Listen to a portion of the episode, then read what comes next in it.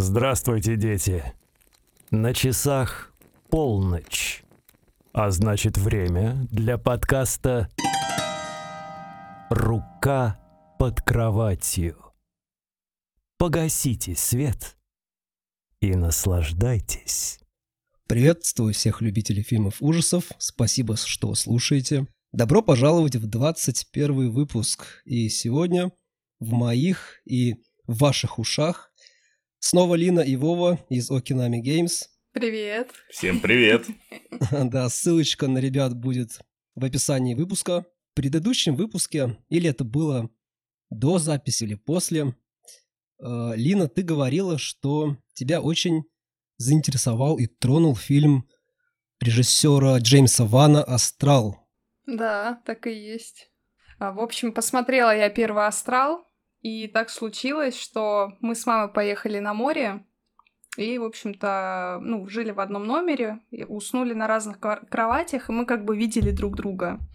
Ночью я резко просыпаюсь от того, что я не знаю, почему в каком-то страхе, и я смотрю на маму, у меня сложилось такое ощущение, что она перестала дышать.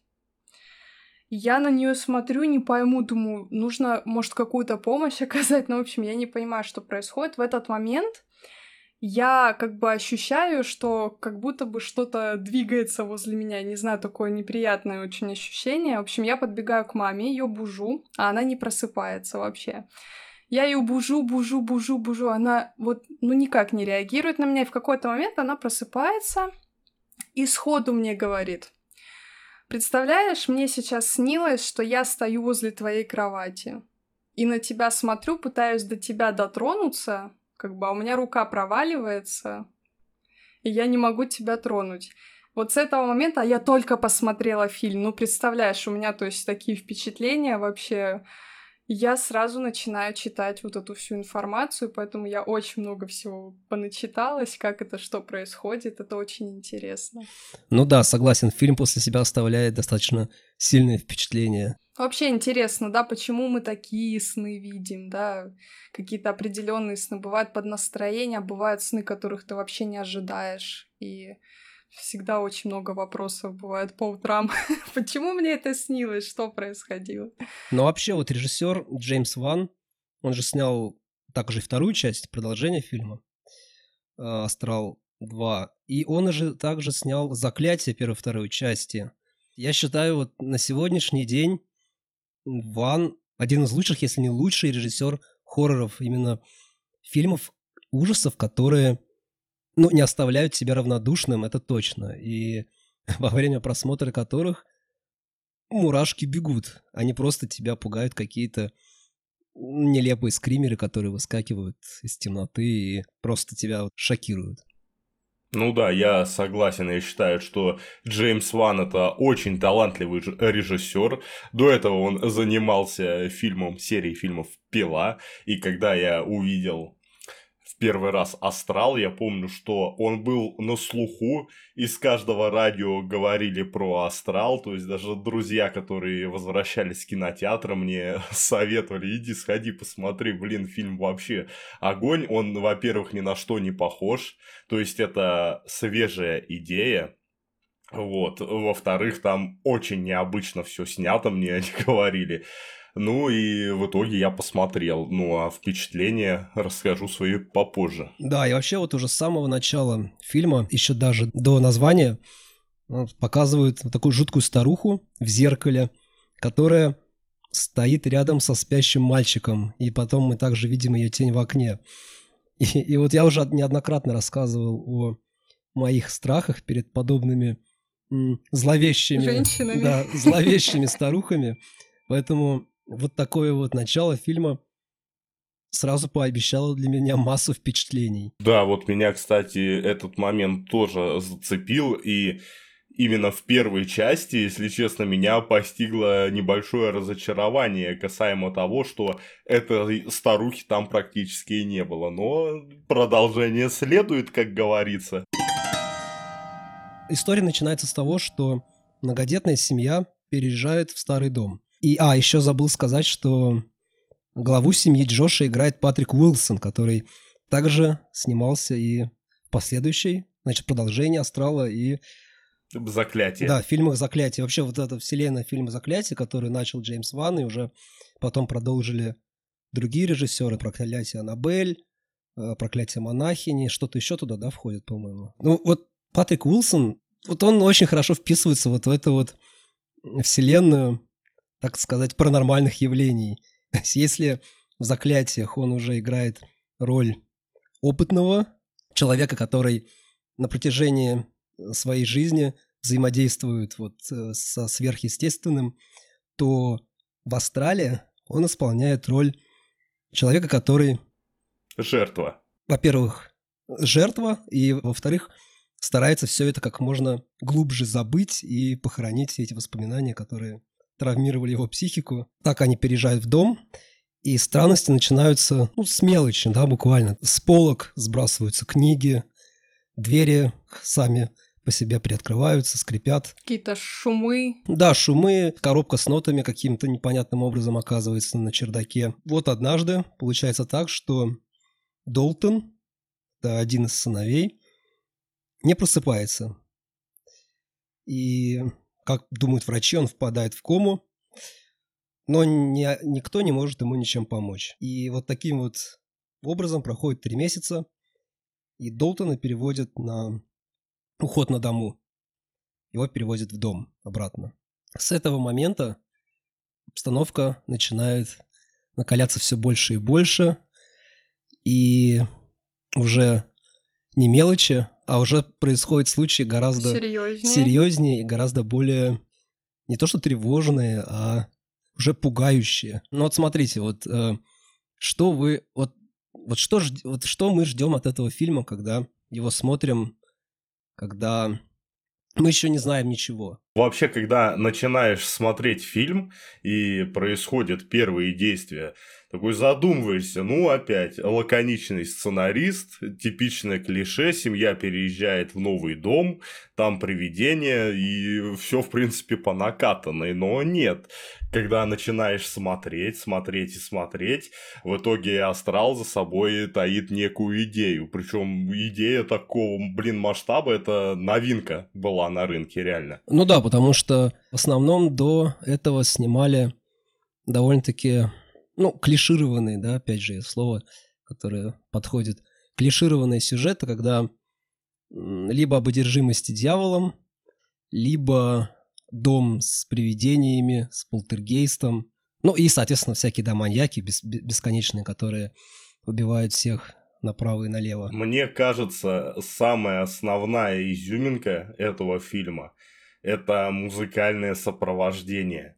Там сплошная какофония, которая очень сильно действует на сознание во время просмотра. То есть реально бегут мурашки, реально страшно. И это все настолько гармонично связано, видеоряд и вот это музыкальное сопровождение. То есть вот раньше, например, я тоже подобных звуков нигде не слышал. Астрал в этом плане для меня является новатором. Да, вот музыка, словно кто-то роняет какие-то тяжелые предметы на пианино. Причем внутрь пианино, где натянуты струны, ведущие, да, к клавишам. И вот как будто кто-то роняет туда предметы или колотит просто молотком вот по этим струнам. А мне казалось, что кто-то пилой на скрипке играет. Не знаю почему. Для нас всегда музыка играет большую роль. Мы даже как-то смотрели ужастик, он не страшный сам по себе, но вот музыка там, она пугает просто с первых нот. Вот хочется куда-нибудь в угол забиться и закрыть уши, лишь бы этого не слышать. Но я думаю, чтобы было понятно, о чем мы говорим, я вот вставлю сюда этот кусочек музыки.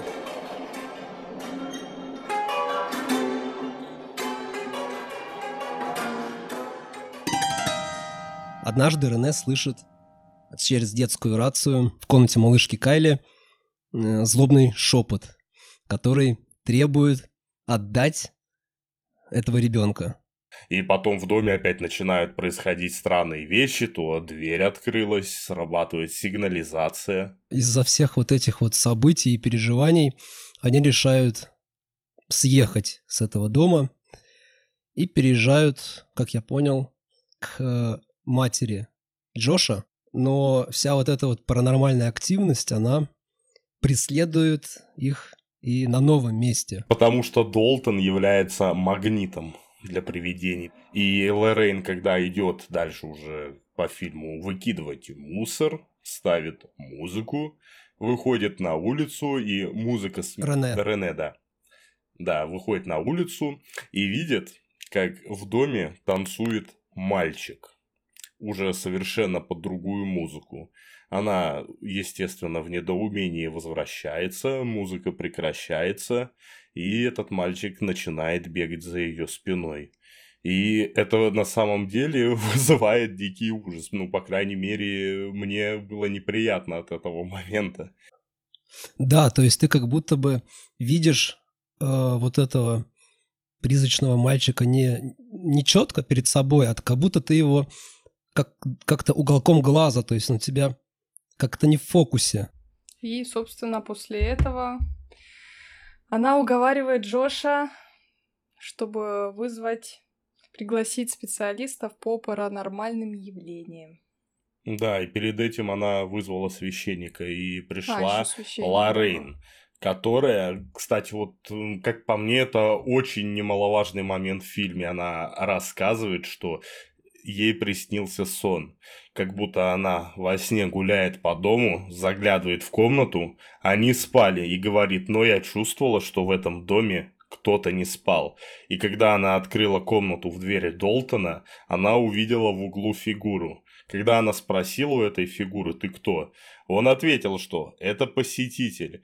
И когда она спросила, что ему нужно, он так медленно, скрипя пальцами, указал на Долтона. Причем не пальцами, а, подчеркну, когтями. Да. И это все рассказывалось в медленной, спокойной обстановке. И вот этот скример как раз, что за спиной Джоша, который появился, блин, это просто ход конем был, я считаю. Вот знаешь, что мне это напомнило? Мне это напомнило момент практически аналогично из Твин Пикса, когда жена Лиланда и Лиланд Палмер сидели также на диванчике и рассказывали, возможно, агенту Куперу о своей дочери, значит, Лори, и также жена Лиланда за спиной у него увидела вот этого страшного Боба, который карабкается через диван, перешагивает через спинку дивана и с такой же зловещей ухмылочкой практически бросается на нее. И она также кричит, вопит и отмахивается от него. После этого семья решает позвать уже медиума. Элис, э, такая добродушная, пожилая женщина. И она приходит с двумя ассистентами. И вот, кстати, с этими ассистентами был такой забавный эпизод, где один из них находит в коробке с вещами фигурку, видимо, одну из игрушек мальчика, и восклицает что-то вроде «О, это же солдат Звездного флота, это очень редкая фигурка, его нужно хранить отдельно». И вот тут вот коллекционер внутри меня Кликнулся, да? Братская душа. протянул ему кулак со словами «Да, бро, я тебя понимаю».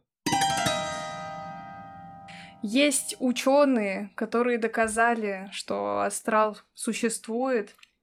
Они проводили очень длительные опыты и э, научно пытались это доказать, вышли, да, на вот эти все конференции, вышестоящие органы, я не знаю, как они правильно называются, но они, к сожалению, их не допустили, ну, чтобы сказали, что мы не будем разводить как бы вот это все, эзотерику, трогать там вот эти все вещи, люди неправильно поймут, поэтому, ну, оставь свои научные доводы при себе.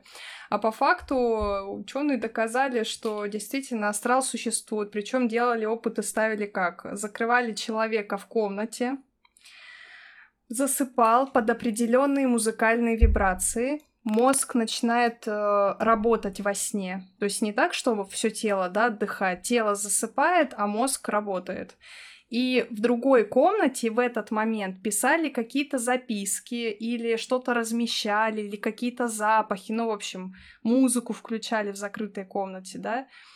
И, в общем, получается, человек погружался якобы в астрал, и он в этой комнате все это чувствовал, и потом, когда просыпался, он дословно все говорил, что было на записке, какой запах он чувствовал, там, что он видел и так далее.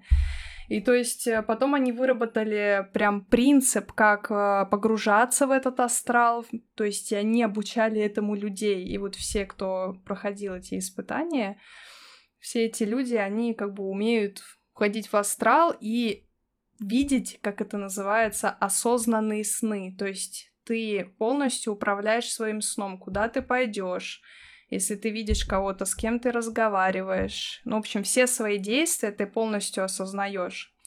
И сейчас, на сегодня, когда вот я тоже читала, я сталкивалась, что есть сообщество, и люди этим действительно занимаются по сегодняшний день. В основном это люди, которые либо занимаются йогой, это очень похоже чем-то на медитацию, наверное, когда человек ложится, да, он полностью расслабляет свое тело, каждую мышцу.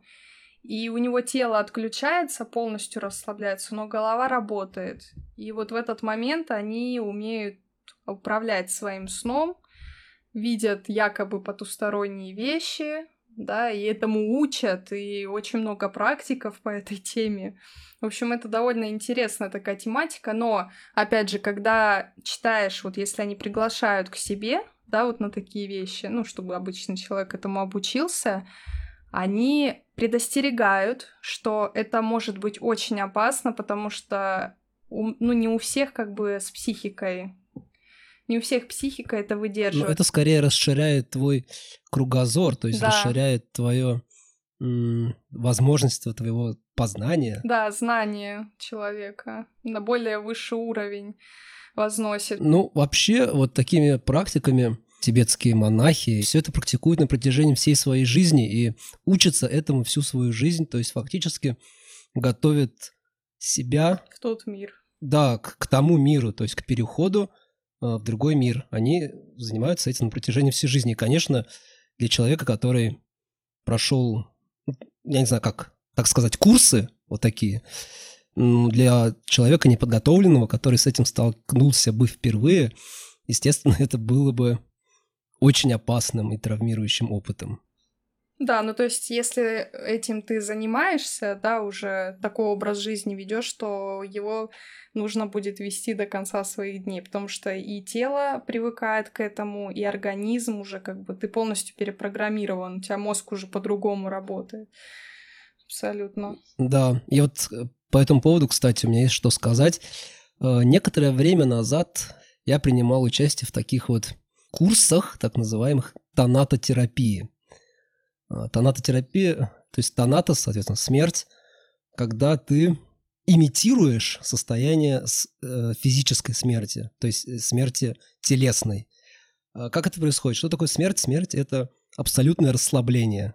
Тонатотерапия как раз учит вот этому вот тотальному расслаблению. Потому что человек на протяжении всей своей жизни, на протяжении одного дня он находится в постоянном напряжении. Напряжены даже мышцы лица, мышцы, ну, такие мышцы, о которых ты даже и не подозреваешь, они постоянно находятся в напряжении.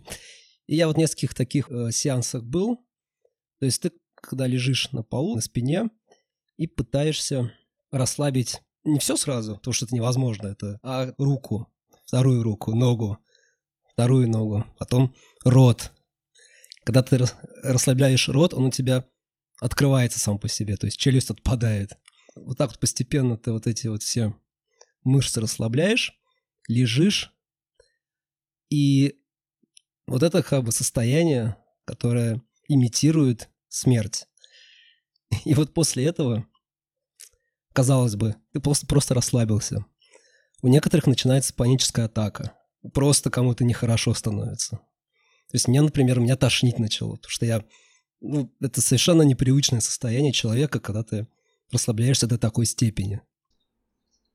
Ну, это очень похоже на медитацию, то, что ты сейчас рассказываешь. Я тоже как бы вот по медитации вопрос изучала, в каком плане, потому что когда много работаешь, допустим, прихожу на работу, мозг забит, и я не могу ни о чем думать, кроме работы. Вот вообще просто абсолютно ни о чем.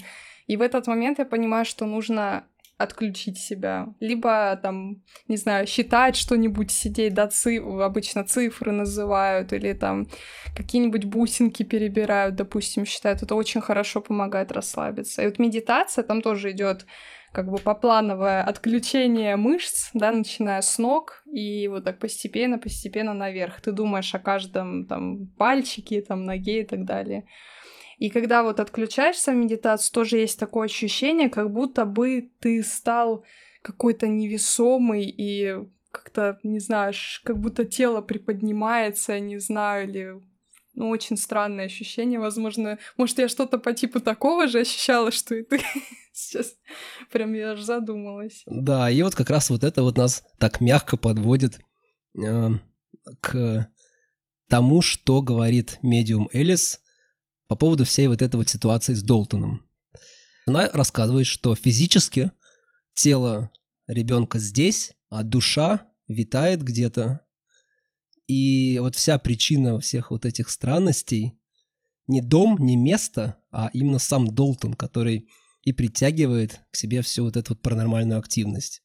И что Долтон, э, как она говорит, так называемый астральный путешественник, да, что он неосознанно мог выходить из своего тела по ночам, когда он спит, и свою астральную проекцию отправлять куда-то путешествовать. Хотя он сам Долтон думал, что это обычные сны. Вот однажды вот так вот он и потерялся в этом месте, если можно так назвать этот мир местом, то есть за гранью, где обитают различные злобные духи, разоплощенные, и которые его чуют, что это живой человек, и тянутся к нему поэтому. То есть они стремятся попасть в его физическое тело, в его оболочку. Потому что мечта, такая самая большая мечта э, у этих существ, снова испытывать физические ощущения, физические какие-то удовольствия. То есть с помощью вот этого тела Долтона они хотят не то чтобы начать новую жизнь, а снова чувствовать хотя бы хоть что-то. И вот Элис также упоминает, что есть, помимо всего прочего, существа злобные, злонамеренные, которые хотят заполучить тело Долтона только для того, чтобы причинять страдания и боль его родным и другим окружающим людям. Да, и забыли самое важное сказать, что когда Элис вошла перед этим в комнату Толтона, то ассистент начал рисовать этого самого демона, который сидел на потолке и наблюдал за этим всем. Да, ты прав. Причем мы сами его не видели. Мы видели только... Ужас в глазах Элис. Ужас, да, мы видели только лицо и глаза Элис, которая описывает вот это вот существо. Да, ну а потом, естественно, Джошу все это не понравилось. Его уже как прошло половину фильма, но все равно главного героя преследует скептицизм. Он сказал, что вот вы связали это, у нас горе, платите 600 долларов и до свидания. Но мне понравилась реакция Элис, она не стала скандалить, она молча ушла и попрощалась. Ну, да, потому что все-таки в такой области, область э, работы с мертвыми, довольно-таки прибыльное дело, и достаточно много шарлатанов, которые совсем не прочь заработать на несчастье других людей. Но, к сожалению, это практикуется и у нас, да и везде, в принципе. Но все же они решаются на спиритический сеанс, в конечном итоге. И вообще вот этот вот сеанс, как это подготавливается. Я очень люблю такую манеру съемки, когда показывают отдельными кадрами. Все в деталях. Как это выглядит? В комнате сидит пять человек. То есть это Джош, Рене, Элис и два ее ассистента. Помимо всего прочего, на голове у Элис такая странная маска, которая ну, напоминает противогаз. И шланг от этой маски напрямую подсоединен к наушникам на голове одного из ассистентов. По ходу сеанса Элис что-то бормочет неразборчивое. ассистент с наушниками озвучивает, все вот это произносит слух и записывает параллельно в блокнот. Да, и в итоге, конечно, им, удается установить с Долтоном контакт, но на связь э, также вклинивается что-то гораздо более зловещее, и вот эта вот сущность угрожает убить Элис, сожрать ее и распотрошить. В это время Долтон встает со своей постели и одним мгновением руки расшвыривает всех сидящих в разные стороны. Далее появляются просто орда призраков, которые нападают на людей. И звучит вот эта вот музыка какофоническая.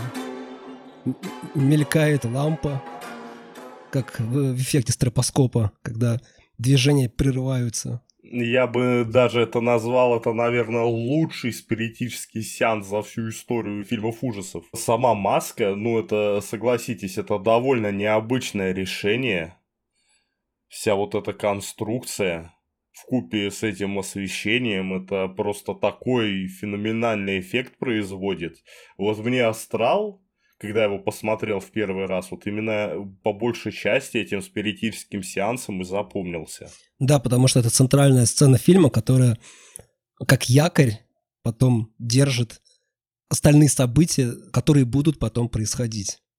Камере удается запечатлеть, что за спиной у Долтона в тот самый момент, когда он так вот легко одной рукой расшвырял взрослых людей, стояло вот то самое черное существо с копытами и с красным лицом. И вот это оно управляло телом мальчика. Я когда это увидела, у меня пробежали мурашки. Само существо не особо, возможно, страшное для кого-то покажется, но у меня просто в этот же момент тоже была такая история, что мой двоюродный брат, маленький, ему было годика два, по-моему, тогда, и он подошел к своей маме, то есть к моей тете, и сказал, что я сейчас в окне видел вечером какого-то дядьку красного, у него были копыта и рога. И она мне это рассказала буквально там за, может быть, за 2-3 дня вот до того, как я посмотрела «Астрал». Когда я увидела эту сцену, мне немножечко поплохело. поплохело. Да, могу представить. После всего бардака, После того, как они все приходят в себя и успокаиваются, Лоррейн рассказывает, Лоррейн, напоминаю, это мама Джоша, рассказывает историю, что в детстве сам Джош был таким же путешественником э, в астрал, как и его сын. То есть Джош э, мучился от э, жутких кошмаров ночных и приступов паники. И рассказывал, что он боялся некой старухи, которая приходила к нему по ночам. И далее нам показывают фотографии, детские фотографии Джоша, на которых видна вот эта самая старуха. Причем с каждым снимком этот э, образ, этот силуэт старухи становился все более и более четким, более явным, и с каждым разом он все ближе и ближе приближался к Джошу. И из-за всего вот этого Джош и подавил воспоминания об этом. Но все-таки подсознание это помнит. Его подсознание до сих пор боится вот этой вот призрачной старухи. То есть и дальше Элис рассказывает, что вот это не просто какой-то дух, а это паразит, который высасывает энергию из астрального тела. В связи с этим Джош является единственным, кто и может вытащить сына из этого астрального мира и спасти его. И на этом небольшая пауза, потому что сейчас моя любимая рубрика – Страшилки.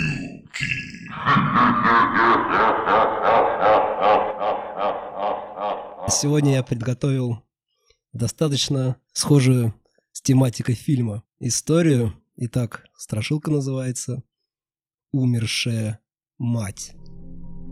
В одной деревне жили муж и жена. В один прекрасный день у них родилась дочь, а через несколько дней жена умерла. Бедный отец очень горевал и печалился особенно о ребенке. Как воспитывать и выкормить дочку без матери? И вот он нанял одну старушку ухаживать за малюткой. Только что за диво? Днем ребенок не ест, не пьет, а все время плачет. А как наступает ночь, словно и нет его, тихо и мирно спит. Старуха думает, от чего бы это? И решила она ночь не поспать. Может, чего и разведаю.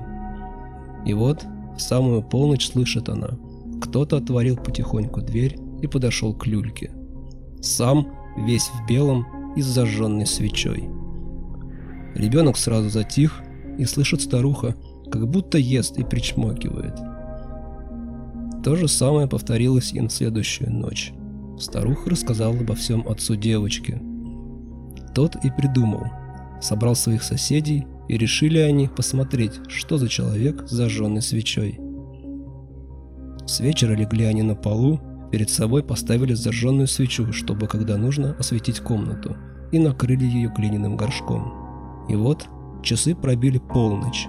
Дверь осторожно отворилась, кто-то подошел к люльке. И ребенок затих.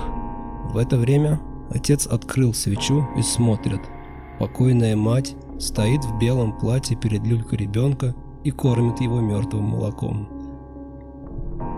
Только комната осветилась, она обернулась, посмотрела мертвыми светящимися глазами на людей и исчезла. Все, кто ее видел, превратились в камень, а малютку нашли мертвой. О, это крутая страшилка. Вот ты прям рассказывал, я все это представляла поэтапно. Плюс один. Офигенная. И очень в тему вписывается. Я по секрету скажу, что я всегда жду колокольчик. Звоночек, звоночек. Звоночек. После этой истории возвращаемся к фильму. С помощью гипноза Джош сумел отделиться от своего физического тела. И вот он в астрале. Он берет лампу с таким голубоватым свечением и идет во тьму. Вообще вот Джеймсу Вану удалось создать по-настоящему таинственное и мрачное и зловещее место. Бесконечный мрак, который даже вот эта вот лампа не может осветить. Никак. Джош придет в полной темноте, во мраке, и где-то вдалеке он видит дом, тот самый дом, в котором все и началось. Дом наполнен потерянными душами. И Джош становится свидетелем различных трагедий, которые, судя по всему, происходили в этом доме намного раньше. Джош набредает на чердаке на красную дверь, которую он до этого видел в рисунках своего сына. И за дверью как раз нам показывают, видимо, это уже какой-то более глубокий, да, план, получается, астрала. Такой мрачный коридор, залитый красным светом. Повсюду расставлены свечи. Вот в этом месте он находит своего сына, который прикован цепью. И неподалеку сидит этот демон с красным лицом. Джошу удается освободить своего сына, разорвать эти цепи, но демон их замечает и пускается в погоню. И вот теперь Джошу и Долтону нужно самим снова найти свои собственные тела вот в этой вот непроглядной и бесконечной тьме. Теперь их окружают жаждущие души, которые тянут к ним э, свои руки. И вот тут Рене зовет своего мужа, и тот слышит ее голос и идет на этот голос. Но Рене также слышит и все эти души, они также устремляются к телам Джоша и Долтона. Как раз тут Джош и встречает вот эту вот самую злобную, страшную старуху, которая хохочет. И, кстати, или это я уже придумал, или на самом деле это было. Элис, не говорила ли Джош, что не нужно вступать с этими духами в какой-то контакт, что не нужно с ними разг- заговаривать, да? Он говорила это? Да, потому что они хотят украсть их тела. И поэтому с ними нельзя контактировать. Это она ему говорила, когда он шел по коридору и встречал вот этих всех призраков по пути. Если ты начинаешь с ними разговаривать, то они замечают тебя. В конечном итоге Долтону удается вернуться в свое тело, он приходит в себя. Также очнулся и Джош. После этого нас ждет довольно-таки жуткий финал, ведь Джош уже не Джош. Джош это старуха. Та самая. Во второй части как раз про эту старуху вторая часть посвящена. Там очень грамотно Джеймс Ван сделал. Вот моменты в первой части, когда играет сигнализация, открывается дверь, это все поясняют во второй. Это настолько скомбинировано, это очень, это безумно круто. Это мое почтение. Там уже более так детально объясняют, вот, наверное, какие-то такие вопросы, как раз которые появились в первой. Ну, вот я как человек, который не смотрел вторую часть, или же смотрел, но вообще не помню ее, могу сказать, что, в принципе, мне хватило вот этого фильма первого. Трагический финал, который в итоге получился, меня вполне устроил. Даже без дополнительных пояснений и раскрытия каких-то деталей. Первые две части это просто золотой слиток, я считаю, в мире кинематографа. Я тебе настоятельно рекомендую посмотреть вторую часть. Оригинальное название фильма звучит как Insidious. Дословный перевод — это вероломный, коварный, хитрый, злонамеренный скрытый. То есть как раз понятно уже, какой аспект астрала здесь представлен. Но я считаю, что наши правильно. Вот есть названия довольно смешные, да, когда фильмы, ну, не знаю, в кинотеатр идешь, смотришь, там так, ну, реально смешные названия, и думаешь, блин, как они это перевели? Это вообще не перевод, да, это просто, там, не знаю, почему они так решили. Такой вопрос возникает. Но здесь такое слово, в принципе, и астрал. И это интересно уже посмотреть. Что такое астрал? Сразу вопрос такой, да, кто люди этой темы не изучал, никогда не слышал особо. В принципе, если вот любого человека сейчас спросить, что такое астрал, я думаю, что никто не сможет нормально это описать. На эту тему могу посоветовать книгу Ричарда Мэттисона «Куда приводят мечты». Еще есть такая замечательная совершенно экранизация этого фильма с Робином Уильямсом. Здесь и перекликается с Данте, то есть показаны разные пространства существования э, души после смерти, после того, как душа отделяется от тела и какие стадии она проходит в том мире. Видно, что за кадром «Астрала», за кадром фильма «Астрал» была проделана достаточно большая работа вот с подобного рода литературой, не только эзотерической, но, но и, видимо, какими-то более серьезными научными работами. Я тоже так подумала, потому что какие-то вот такие детали... Вообще этот режиссер, он очень уникальный. Ну да, у него такая манера съемки довольно-таки размеренная, но одновременно с этим сохраняется напряженность и тревога в кадре. А, Вопрос к собеседникам. Кто заметил пасхалку в фильме? К чему? Каком Короче, моменте? когда Джош сидит у себя в кабинете, прощается со студентами, на левой части доски Джеймс Ван написаны имена других создателей и рисунок куклы пилы. Каждый найдет что-то неприятное для себя, наверное, что-то страшное. И вот каждый вот прочувствует этот фильм по-своему. Вообще вот все его фильмы, я так считаю. У вас не возникало чувство, когда вот Джош заходит как раз таки в астрал, видит красную дверь, видит демона в мастерской, который точит металлические когти, отсылочки к кошмару до улицы Вязов. Да, да, да, у меня вот было. Очень четко. На этом будем завершать наш разговор. Фильм «Астрал», безусловно, стоит того, чтобы посмотреть. Это уникальная картина. Спасибо вам, Лина и Вова, что в очередной раз со мной были в этом 21 уже выпуске. Это не случайно, потому что 21 число — это мое число по жизни. Магическое. Магическое мое число. Спасибо, что нас пригласил. Да, Мы всегда спасибо. рады поучаствовать. Услышимся через неделю. На этом прощаемся. Всем спасибо, что слушали. Пока. Всем пока. Пока.